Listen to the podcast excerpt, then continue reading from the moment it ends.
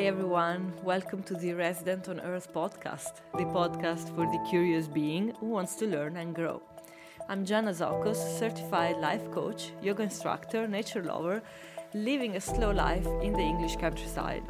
In this podcast, I want to bring in reflections, lessons, and tools that have supported me and still do to help you live a courageous, authentic, and fulfilled life. My hope is to plant tiny seeds of awareness so that we all might grow and evolve collectively. Thank you so much for being here with me. Let's get started.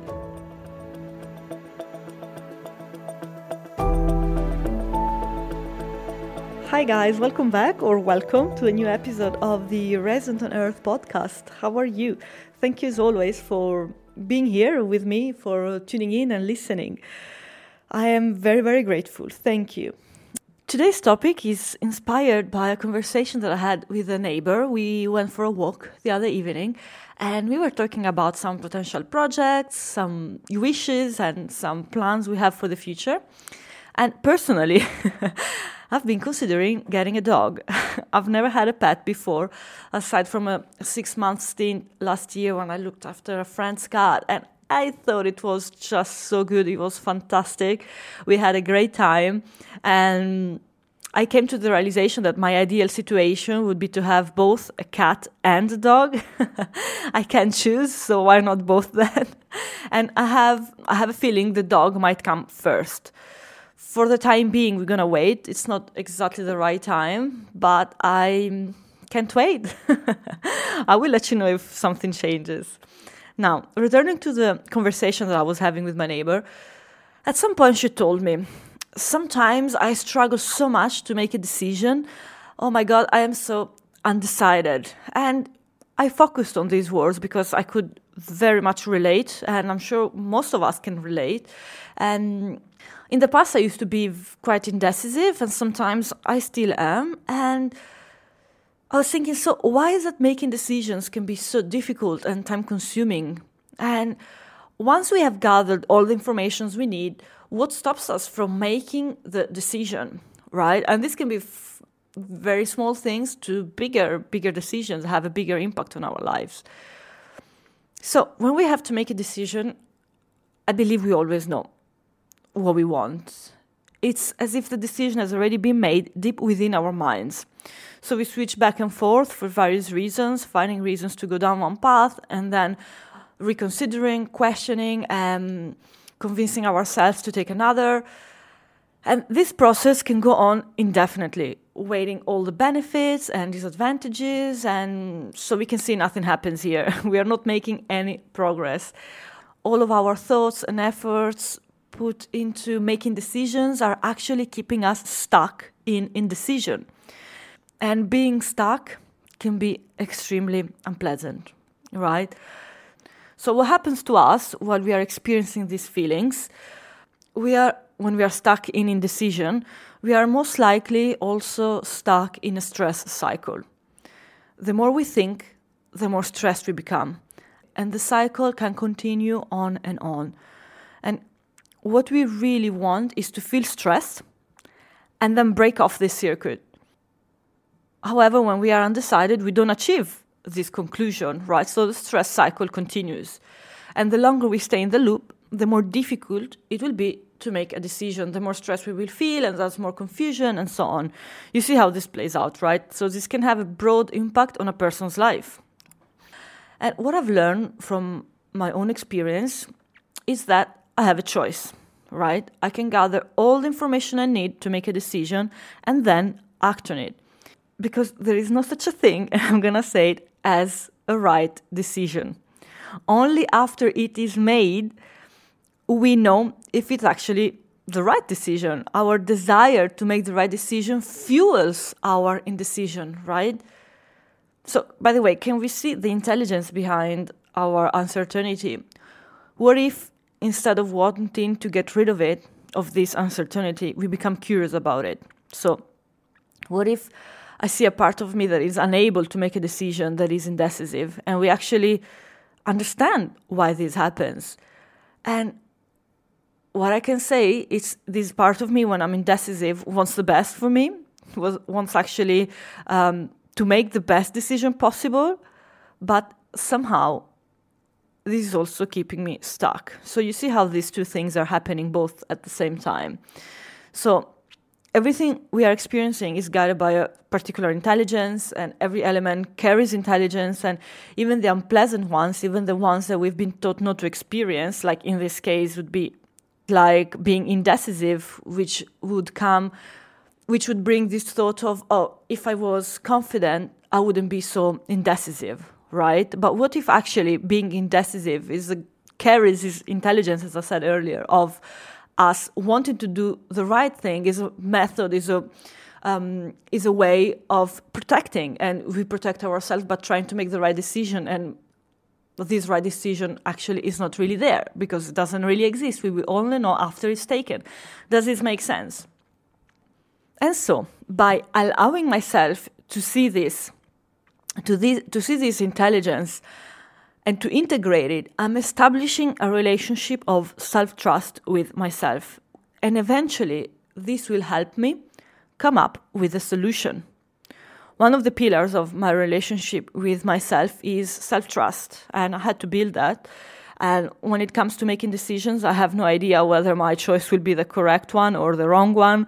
And what I do know is that I will support myself regardless. So I believe in myself enough to believe that I can find a solution, whatever happens. So, for example, around this time last year, my partner and I decided to leave London, to move out of London.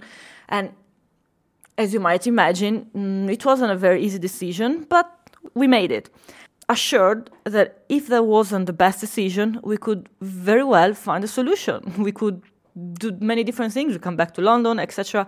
So there is a solution, even if that would be that would have been the wrong decision. So nothing is set in stone, right? And and shaming myself for getting it wrong will definitely not help. I know sometimes can be hard to admit a mistake, but the sooner we admit that mistake, the faster, the the quicker we can get to a solution right. So, for example, I we got um, when we got in the new place, we got a new wardrobe um, to put in a living room, and I must confess, after a week, I didn't like it. I didn't enjoy it. So. Uh, I didn't like the the color, anything, the shape. So anyway, it didn't match with the rest of the room, and we don't have. We already sold this uh, wardrobe. We sold it like a couple of weeks ago, I feel very happy, but it took a year to actually get rid of it. It took a whole year because I had to um, think about that. I had to like admit to myself, oh, actually, that was the wrong decision. And I have to voice it now. I have to share that with my partner say, you know what? I don't really like it. What do you think? What are your thoughts? Do you like it? what about if we sell it? So, so you see, this also applies to smaller things like, you know, getting a new piece of furniture in your house and after a few months admitting that you know what it doesn't work we need to get rid of it let's resell it etc and also another thing that happens uh, there are times when we want the advice of others in the hope that they will simply make a decision for us. That being said all this does is transfer responsibility to the other person. So when we do this, it's usually because we don't want to be held responsible for the decision. I'll give you an example. Let's say you're having doubts about your romantic relationship and you ask a friend advice and the friend says, yes, you should leave. And then you leave your partner you decide to listen, you decide to leave your partner, but later you regret that. And so you might blame your friend or your sister or whoever told you to actually leave your partner. So you see how actually we don't take responsibility for our actions because someone else has told me, has suggested me, has advised me to do that, right? So we can ask advice, of course, and once we have the advice, we have the information, we make the decision in the end of the day. We make the decision. So we are actually responsible for our decision and the consequences that come with that. And one more thing that happens when attempting to make a decision is thinking or saying, like, I don't know what to do. And this can make us experience a sense of paralysis. The longer you let your paralysis stay, the harder it feels to get moving. So, when this occurs, we can begin by making one decision any decision, it doesn't matter which one. Just get something moving. decide the next right step. Don't think of all the rest. Think of a ladder and you're just climbing one step. Don't worry about the rest of the ladder, right? So decide the next step, not your entire future. Keep it small. And in times like this, even going for a walk can be beneficial because the physical act of moving your body forward through space can help massively your mind in moving forward. Walking, running, cycling, swimming, these are all excellent options for this type of activity. Even myself, when I feel overwhelmed, my go to is going for a walk. I put on my shoes and I get out of the house. I walk, I take a nice walk, sometimes long, sometimes shorter, doesn't matter, as long as it's enough and I come back and I already look at the things with a different perspective and I feel like everything is way more manageable than I thought of before the walk. And of course, there will be times, as I said earlier, when you need to make a different decision and change your course. But that's not a big deal as long as you're kind to yourself and don't make it mean anything bad about yourself, which you're not going to do, are you? I'm thinking things like, oh, I always make the wrong decisions and so on, so on. You don't want your mind to wander there. I also want to emphasize that you don't have to be completely convinced of something in order to make a decision. If you want to be certain, it will be way more difficult to make a decision, right? I guess we all experience that. How many times have you done something mm, scary where you weren't convinced 100% and you're like, okay, I'm going to do it anyway? So, you know, one of the things that I want to say is let, let it be a mess.